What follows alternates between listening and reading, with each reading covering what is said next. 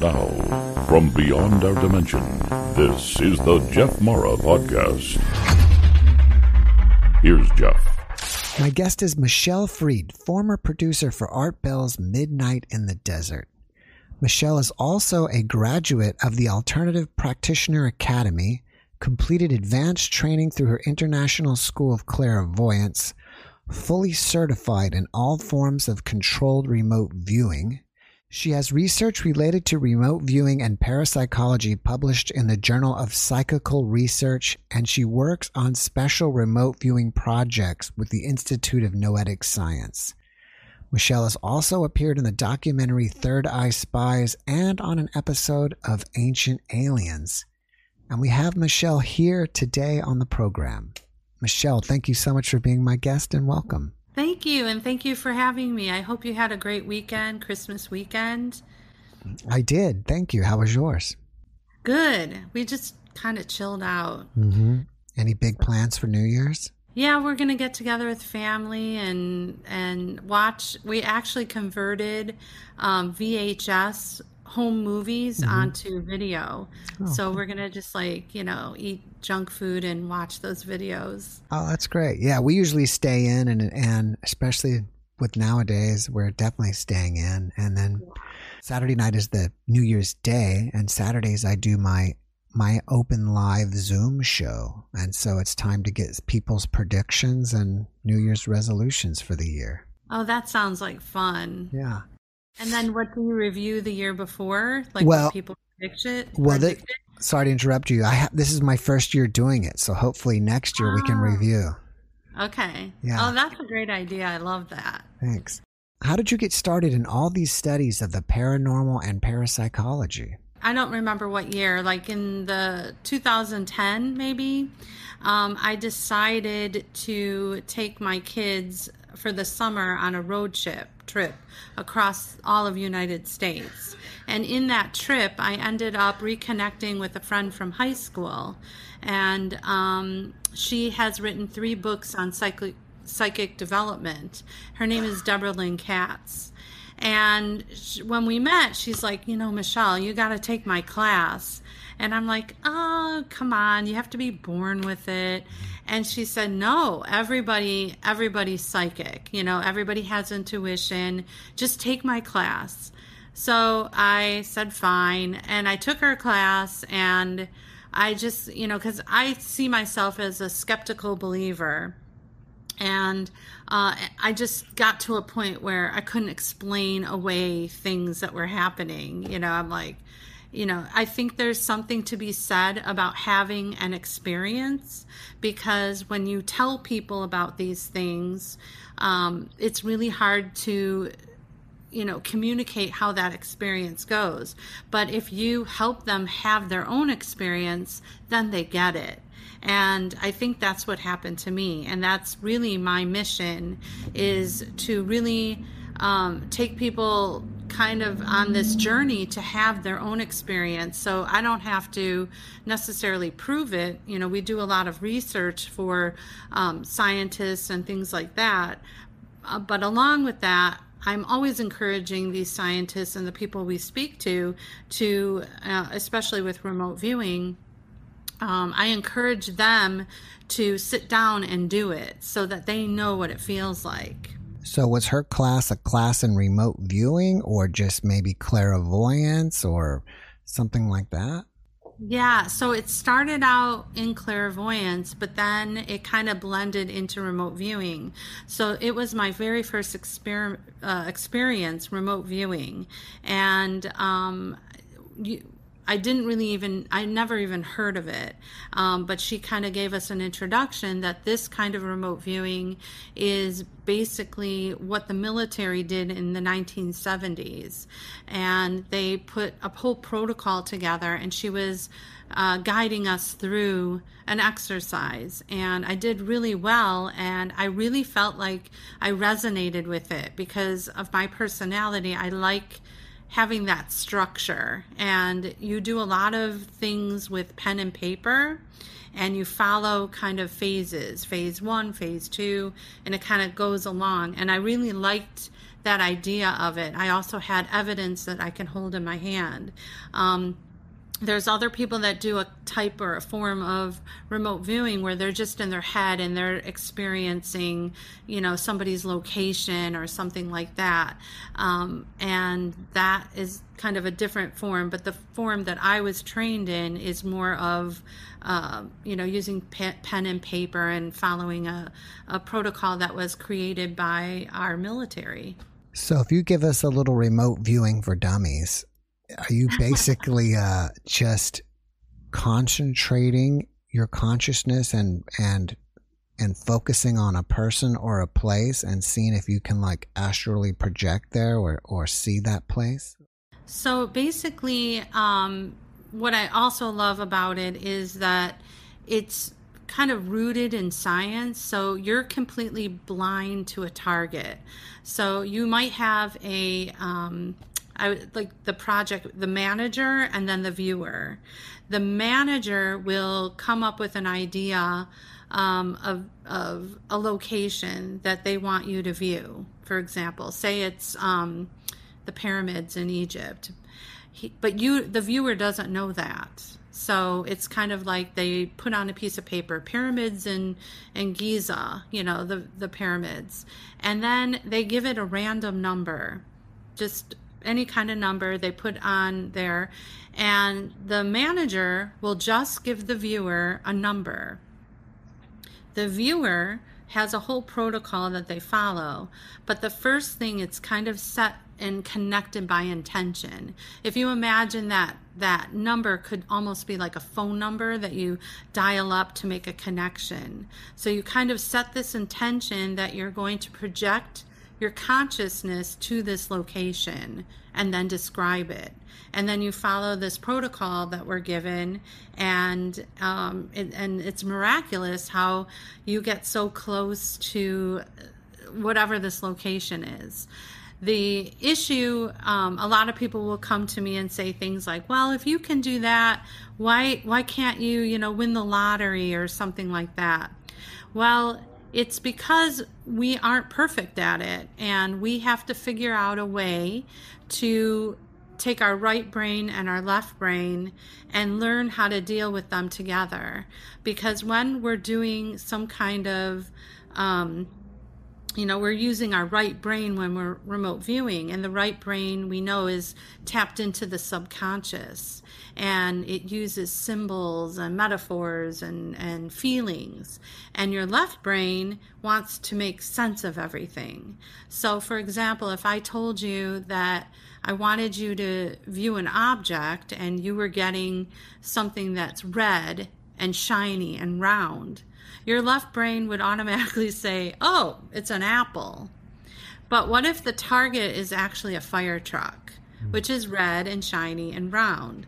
So we have to learn to overcome um, this kind of this you know overcome that left brain wanting to hijack your session so we deal a lot with that so our sessions are very um, symbolic and and but it'll have like you know, you can have a structure in there that looks like a triangle and you call it a man made structure and it's a triangle and it's associated with the number, which happens to be the pyramid. So that's the kind of session, that's what it would look like.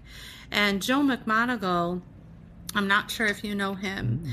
but he was one of the main uh, guys uh, that worked on the first team. And he would always say that in order to be a world class remote viewer, you have to give up what it is to be human.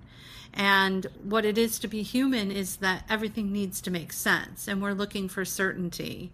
And in in reality, things don't make sense. I, and you you know what do they say? What's that joke they say? The only thing certain is taxes mm-hmm. and death. Yeah. So so we're dealing with this whole world of uncertainty and we're trying to figure out how to make this something we can rely on. So that's basically I guess a little snapshot of remote viewing. So have you been able to make that leap?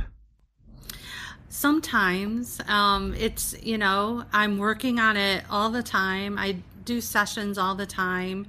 and sometimes I don't figure out my sessions until much later. Um, along uh, before the 2020 Olympics, we were hired by Homeland Security, mm-hmm. and they wanted us to look at the top threats for the Olympics in Japan. But we did not know, number one, we were double blind in this because um, my teacher um, was contacted. So we he said, I have a project, but I can't tell you who's hiring us and I can't tell you what the project is. But here's your number.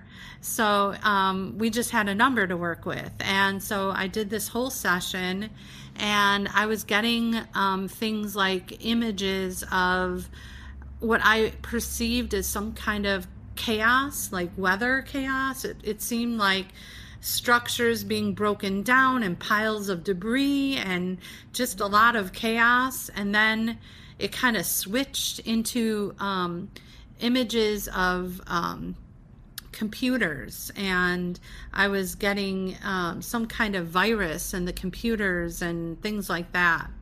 And so I just handed in my session and sometimes we don't get feedback so we don't know how well we did and obviously um, 2020 Olympics didn't happen. Um, and what I figured out about a year and a half into the pandemic, when I looked at that session, I was like, wait, my left brain again said computer virus because we weren't really thinking like any other virus.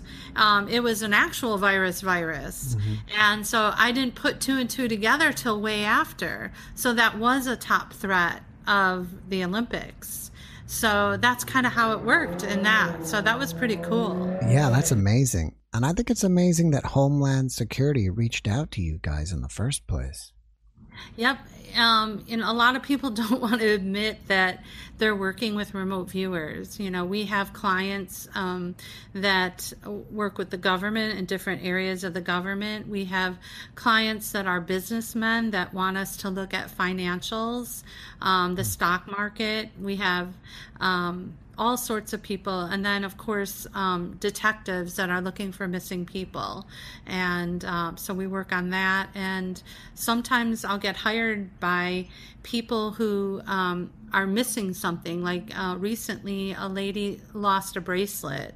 Um, and I didn't know it was a bracelet, but um, we were helping her find uh, her bracelet and she was willing to pay us to, because it was very valuable so um, so it is you know i really would like that remote viewing because it has so many purposes.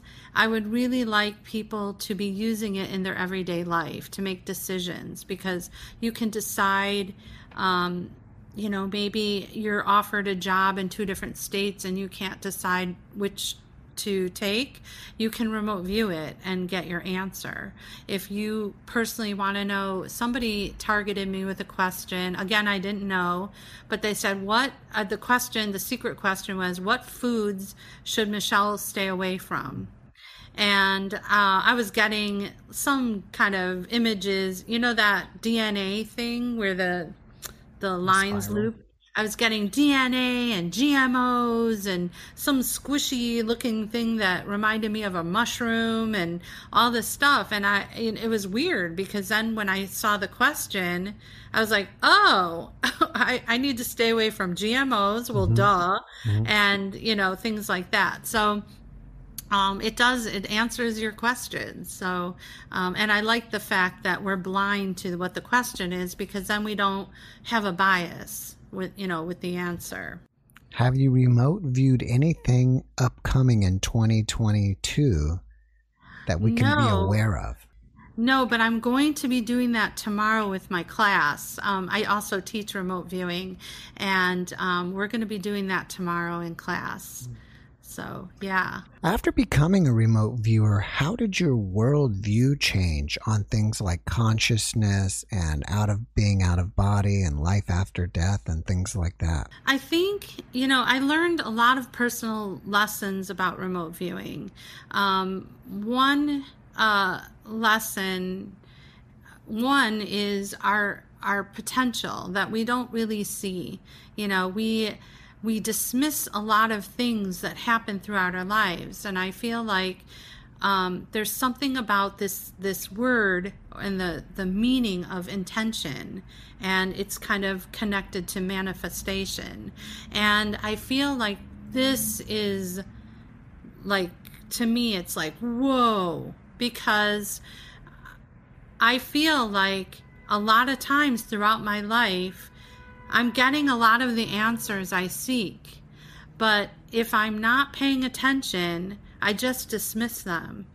So, remote viewing, you know, just going through the training, which is kind of like a martial art, um, allows me to pay attention to these little kind of floaty bits of information that kind of come in.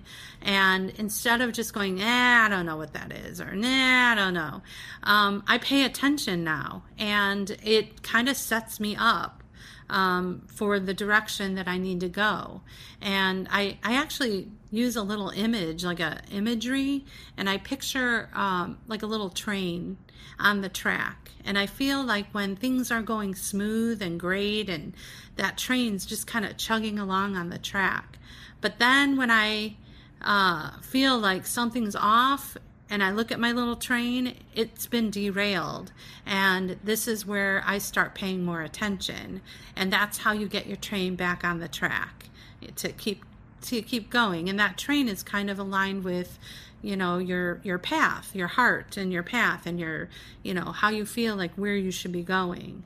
So that's like one really big lesson that I learned from this whole process. I had a previous guest on before a remote viewer, and he mentioned something about he was going to remote view Sasquatch. He was either going to or had to. Have you remote viewed Bigfoot? And if so, what did you see?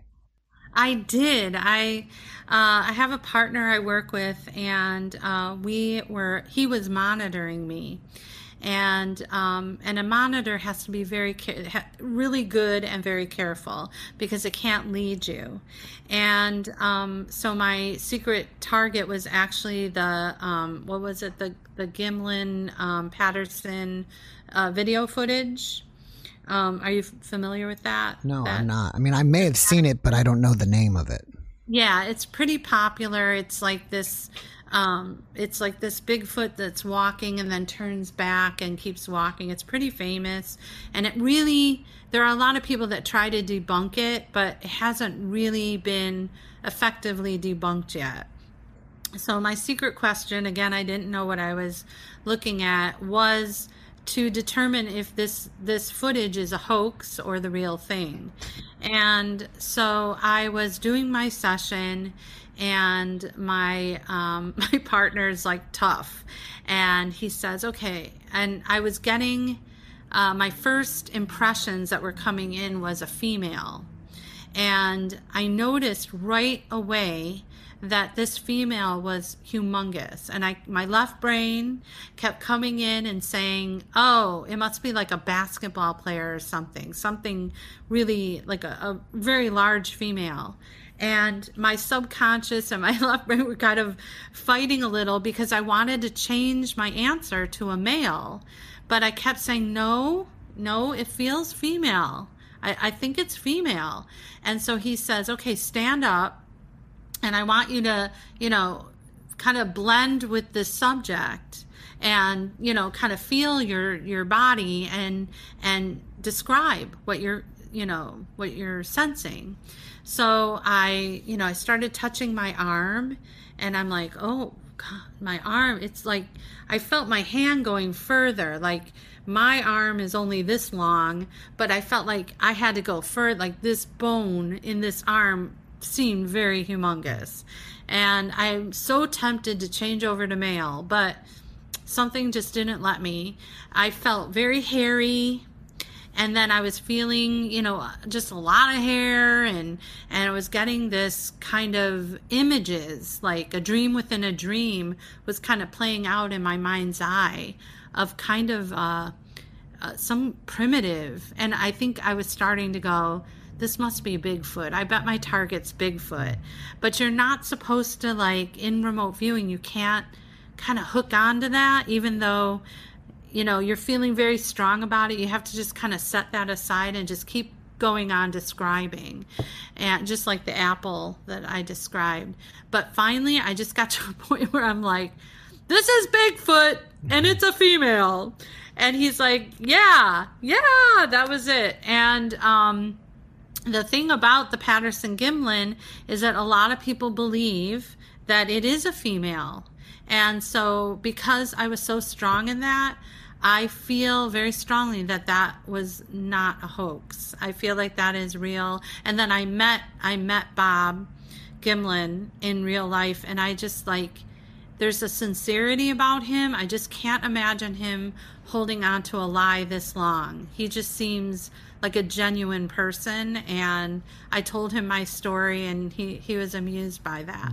Mm. Um, but yeah, I definitely feel like that was a real real thing. Do you think that Bigfoot is from the Earth, or do you think it's an extraterrestrial? I don't know. I have to remote view that.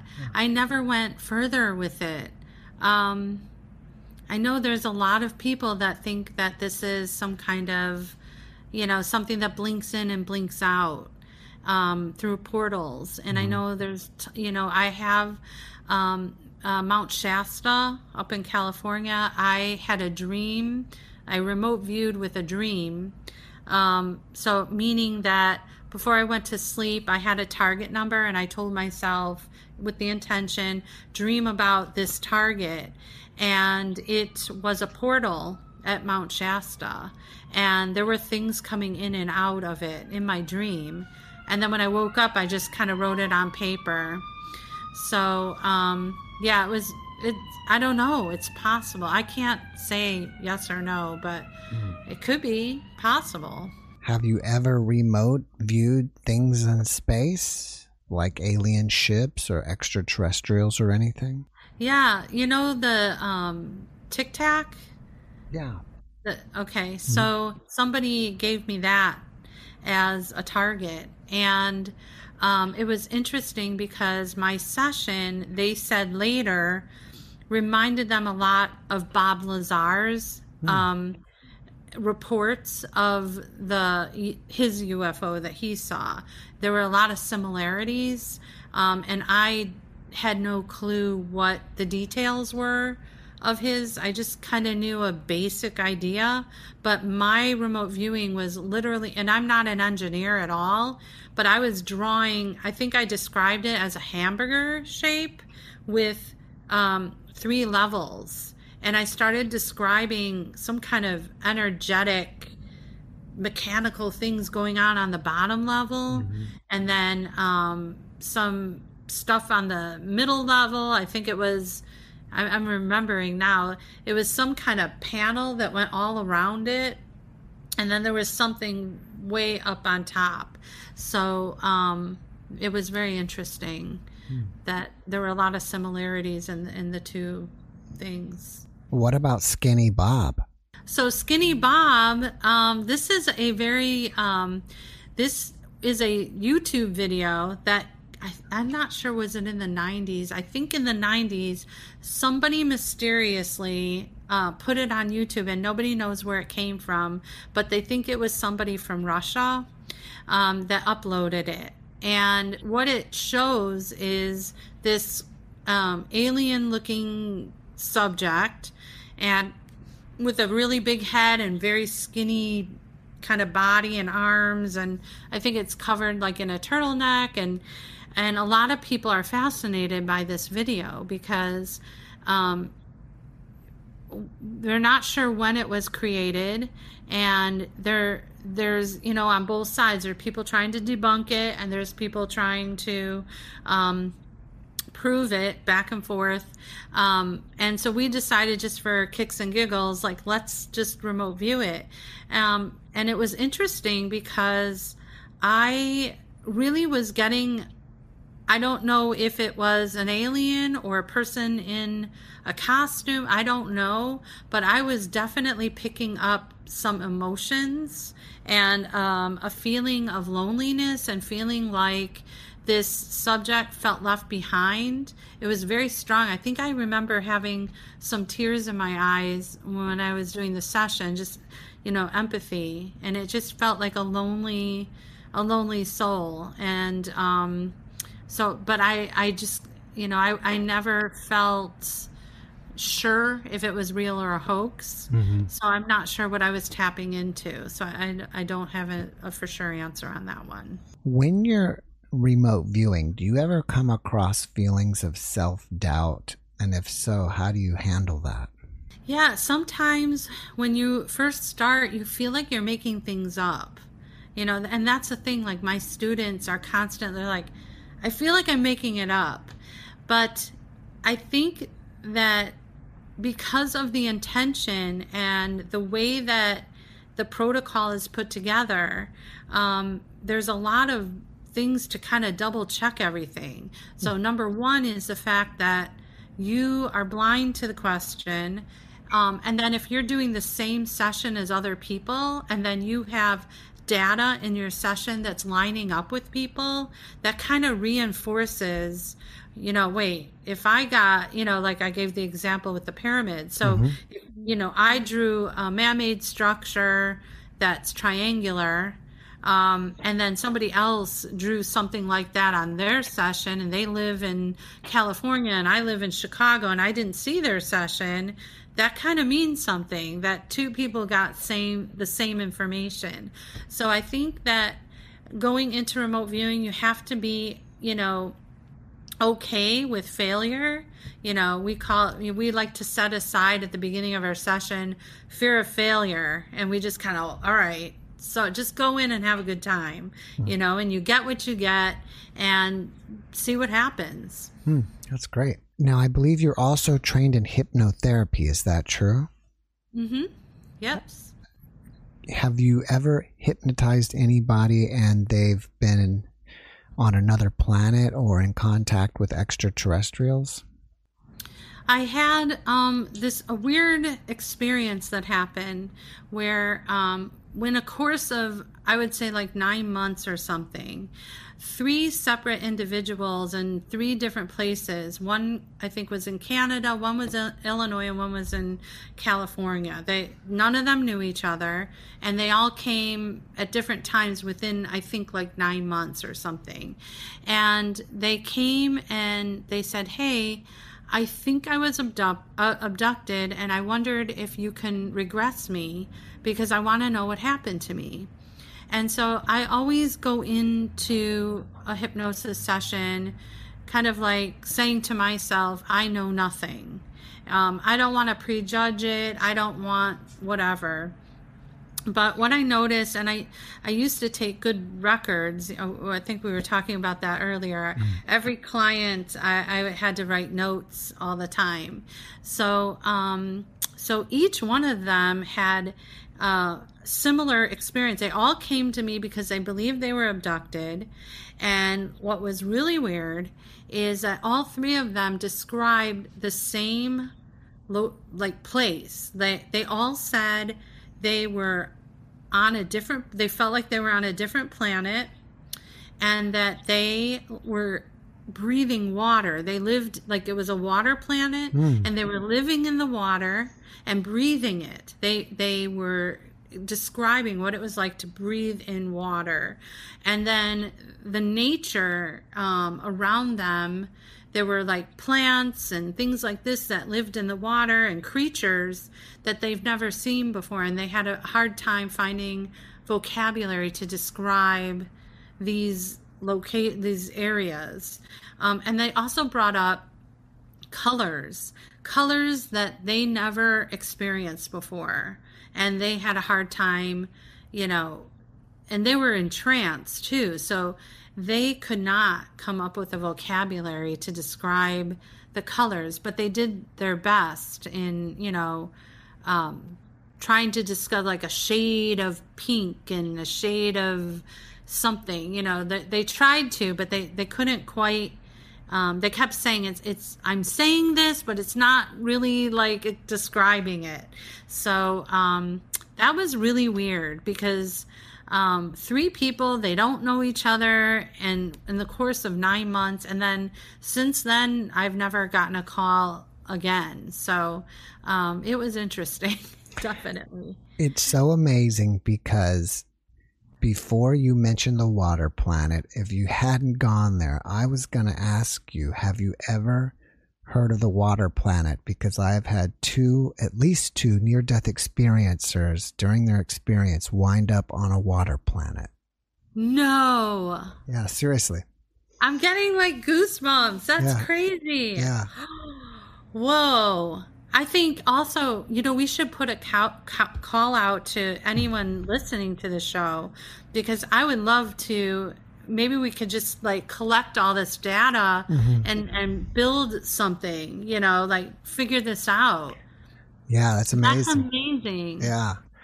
So, yeah, I mean, that is. I mean, have you ever regressed a near death experiencer?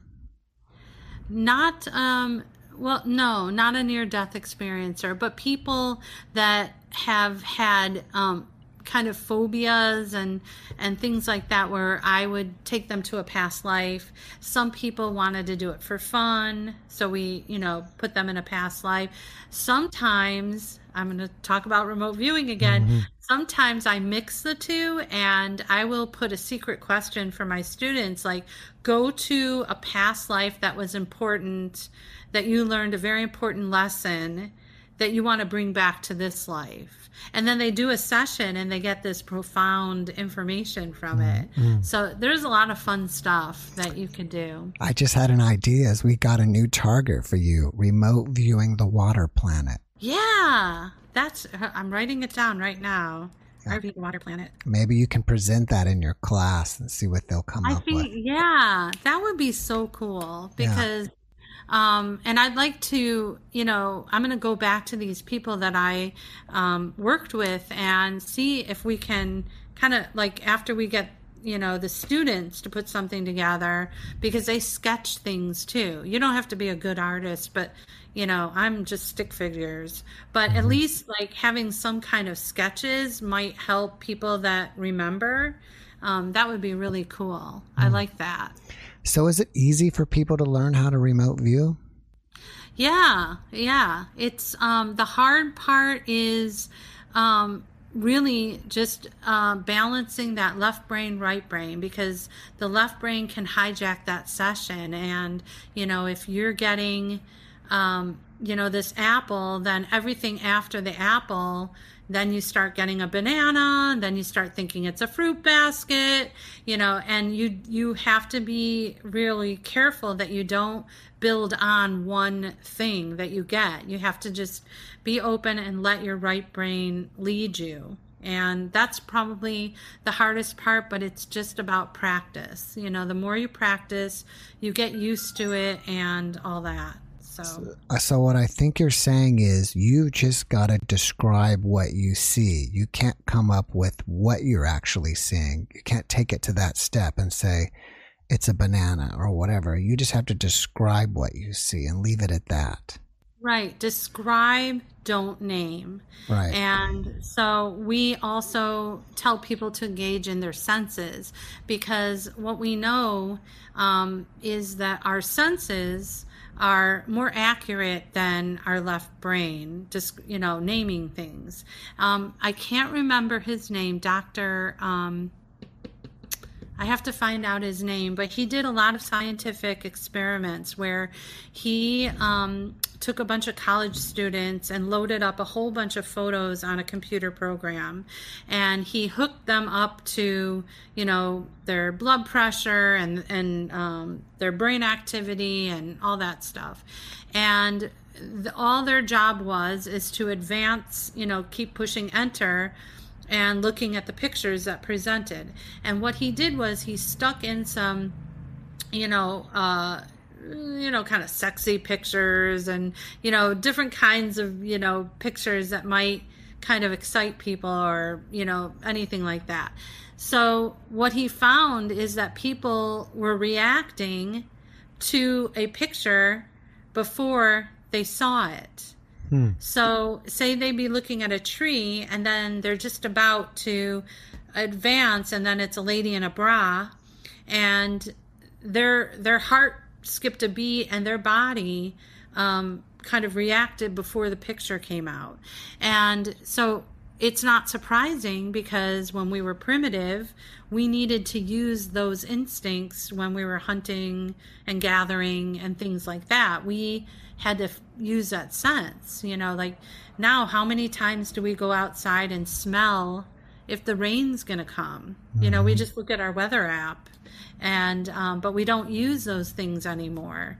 You know, our smell in remote viewing, we we kind of wake up all those things that we haven't been using for many years, and it just makes you more sensitive and open and and um, you know, it, it, it may make you feel like you're more psychic, but you're just regular psychic. It's just that you haven't been using those things, you know. Hmm. Um, a lot of times we say, What does your gut tell you? Well, listen to your gut, you know. Um, listen to your heart, listen to your gut. So uh, those things are there for a reason. What is the strangest thing that you've ever remote viewed?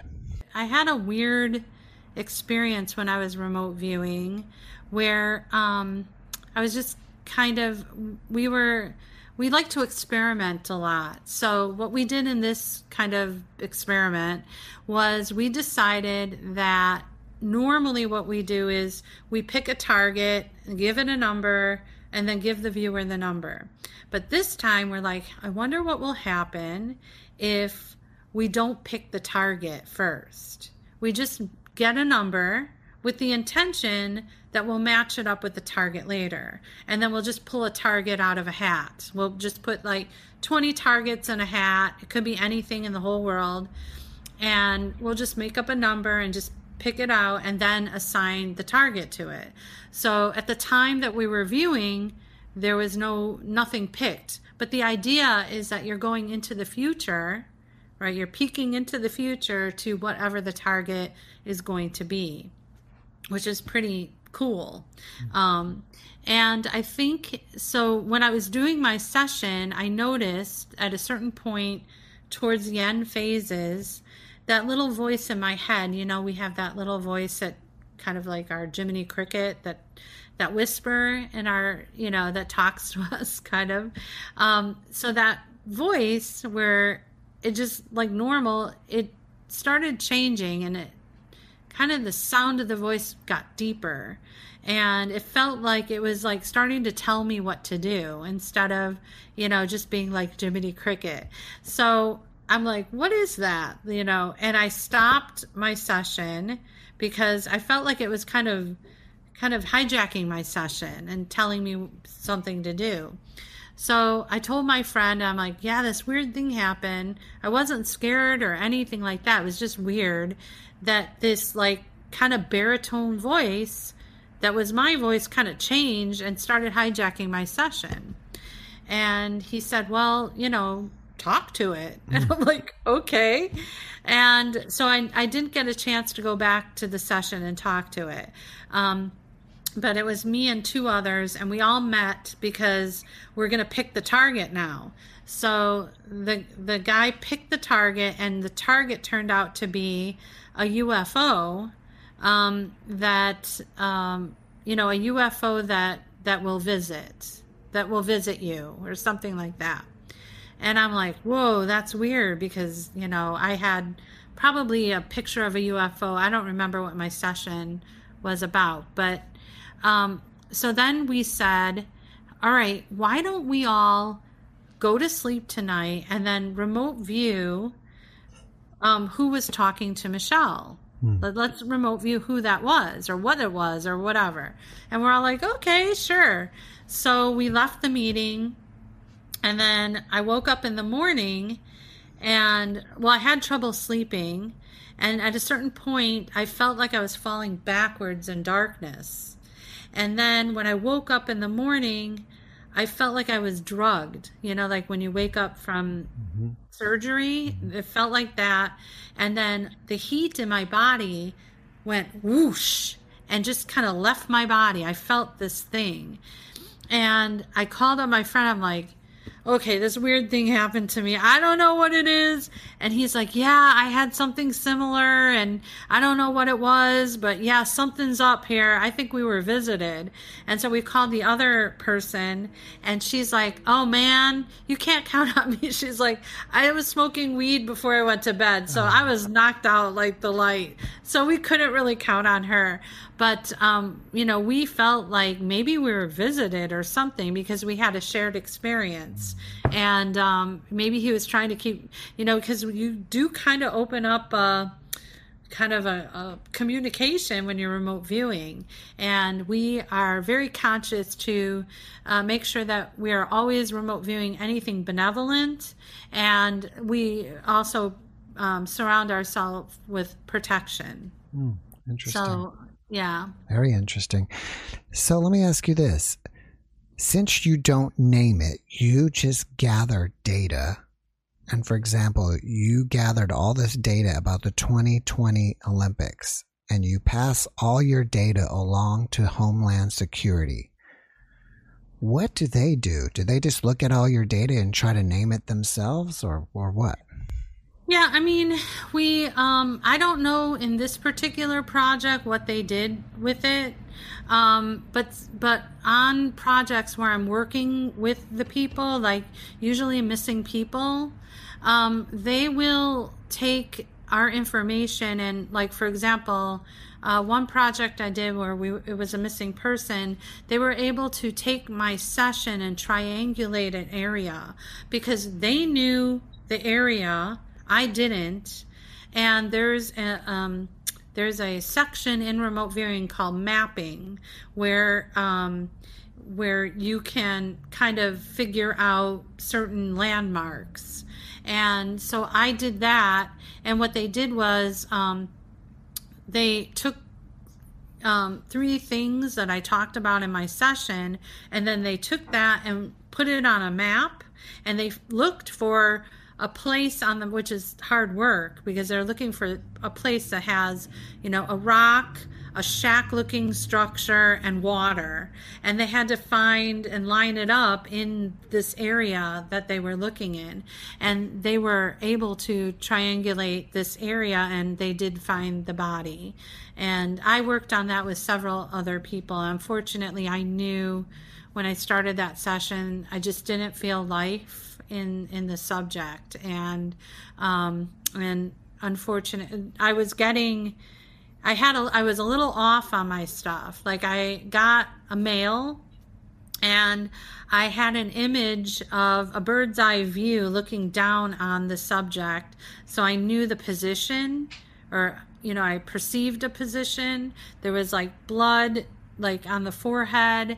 Um, and then there was a rock like right next like a big huge boulder next to him. And there was a body of water. And then it was a foresty area. And then there was a path that led to some kind of dilapidated shack building that looked like it was kind of broken down. And um, what actually happened was this was a college student that got drunk at the shack. It was actually a bar and then walked down the path and took out a boat and the boat capsized and hit hit him in the head and he died. So i i didn't have him in the water. I had him outside the water by a rock. Um, so the rock must have been the boat maybe i don't know. So i, I got things backwards and kind of confused but um, it was a very helpful you know getting that information they can kind of extrapolate important things because the person that assigned it to us they know more than i do. And so they are, they're able to line things up and figure things out.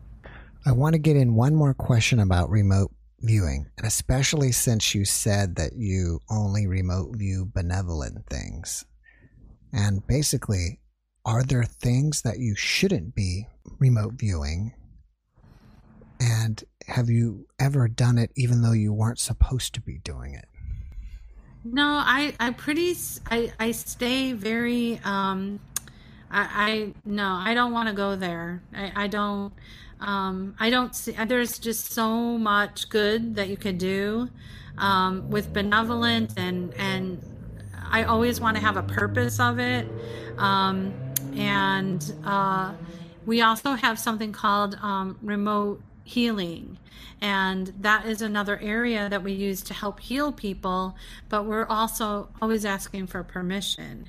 And I think that, you know, something's going on with these things. We're not sure how they work, but we know they work because we have evidence of that working. Um, so you don't, I don't want to play around with it. You know, I want to um, use it in a purposeful way and a way to help people. And, you know, that's my decision. All right, I'm going to switch gears on you. You used to be the producer for Art Bell's Midnight in the Desert. My show is inspired by Art Bell's radio show, and I even have Art's old um, voiceover guy doing the voiceover for my show, Ross Mitchell. How did you get involved with working with Art? I, I thought I recognized when I listened to one of your shows, I heard that deep voice. I'm like, wait, that sounds so familiar. Mm-hmm. That's fantastic. Um, so when, um, so what happened was I was, I guess it's a little personal, but I was going through a divorce and I was an at home mom for a long time. And I decided that um, I had to work, and my background's in marketing. And I was in remote viewing and hypnotherapy, and I had a lot of friends that had books. And so I decided um, I'm going to try to get my friends on radio shows. And, you know, my motto is always, you know, go big or go home. And so I saw Art Bell's show and I thought, go big or go home. In fact, I think I may have put that in the subject line go big or go home. Mm-hmm. And so I, I reached out, I made a big pitch for somebody. And I got one of the producers at the time called me up and we talked for an hour. And he, he loved my guest and he said, We'll get back to you. I'll, I'll talk to who's doing the hosting right now and, and see if they, they'll get back to you. So I'm like, okay, cool.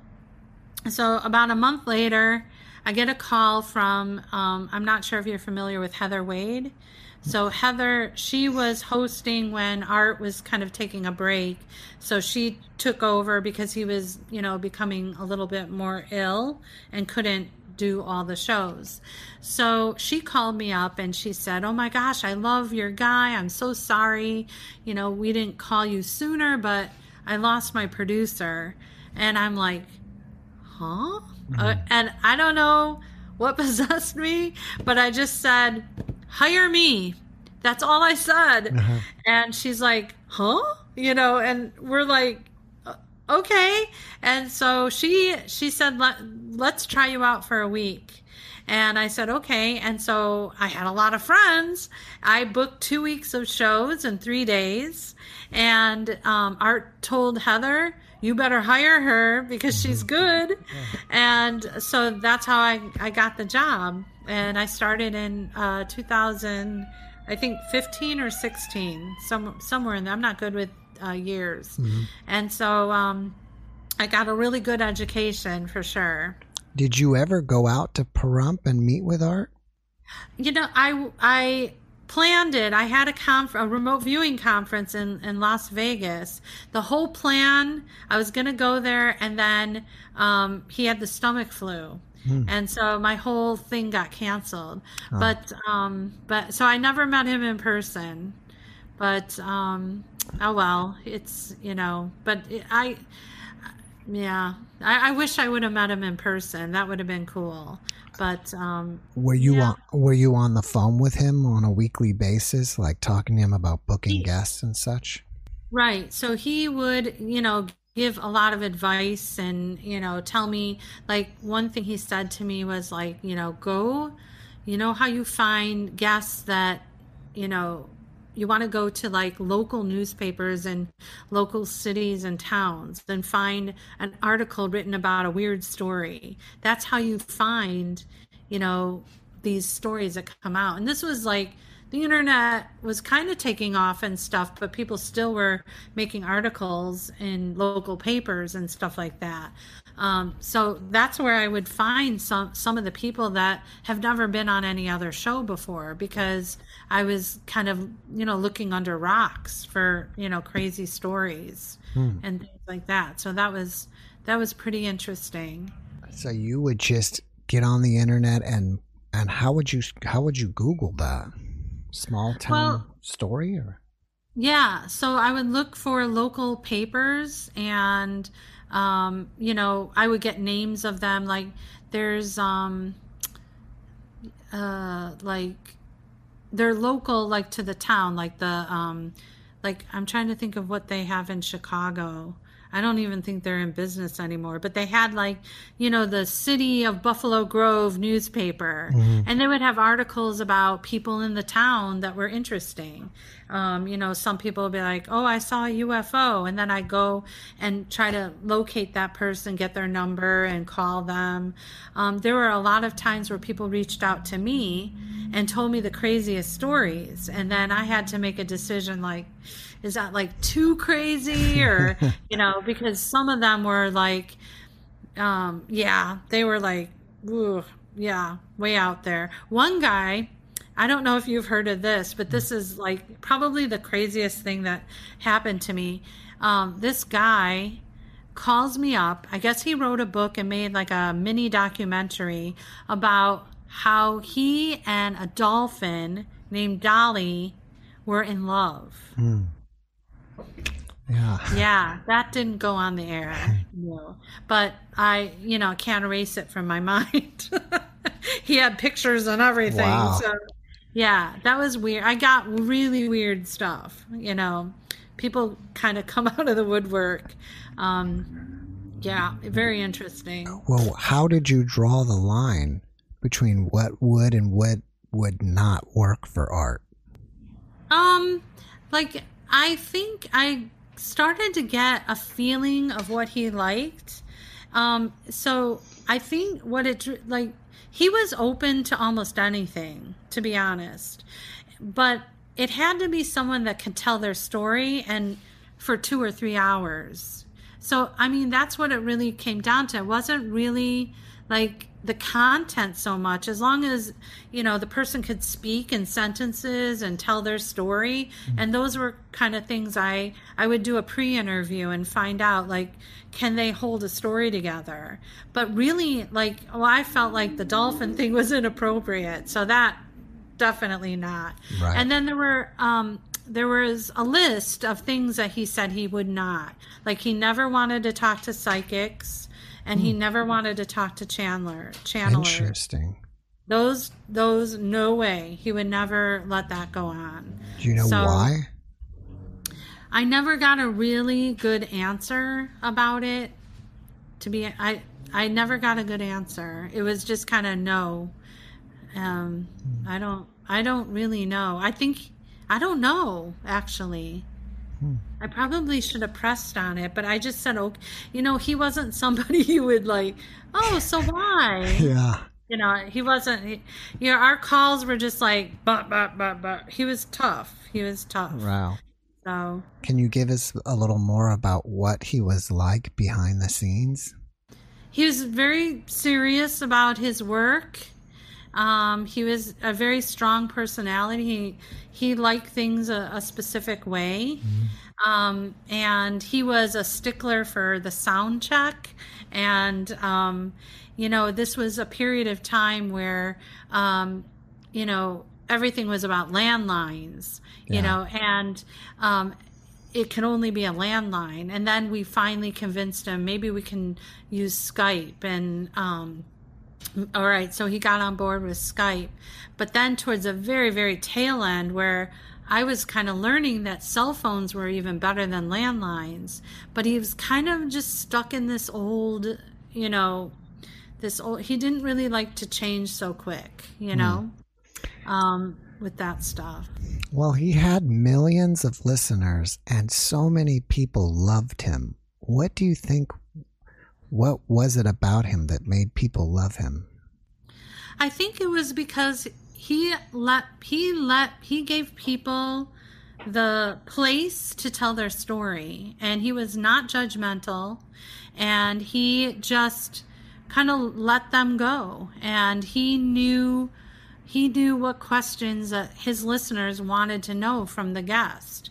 He knew he just had a knack for that. He he just kind of maybe he had intuition that he knew what people wanted to know and people just they would give up his their story to him because i think um, he created a community because I, I know that through the years that I worked there and the people that have called me, I just always felt so bad for them because they couldn't tell these stories to their family and friends. People would think they're crazy. And to a point where they started to think they're crazy. Like, did I really see a UFO or was I really abducted? And, you know, and so they start second guessing themselves. And I feel like art kind of paved this way to create this kind of um, society. I don't know what we could call it, but this kind of venue or whatever where people can really share these um, these stories and what they're going through and then learn from other people hey that happened to me too and and and they build a kind of friendship. And you know there's something going on. I'm sure there's something going on.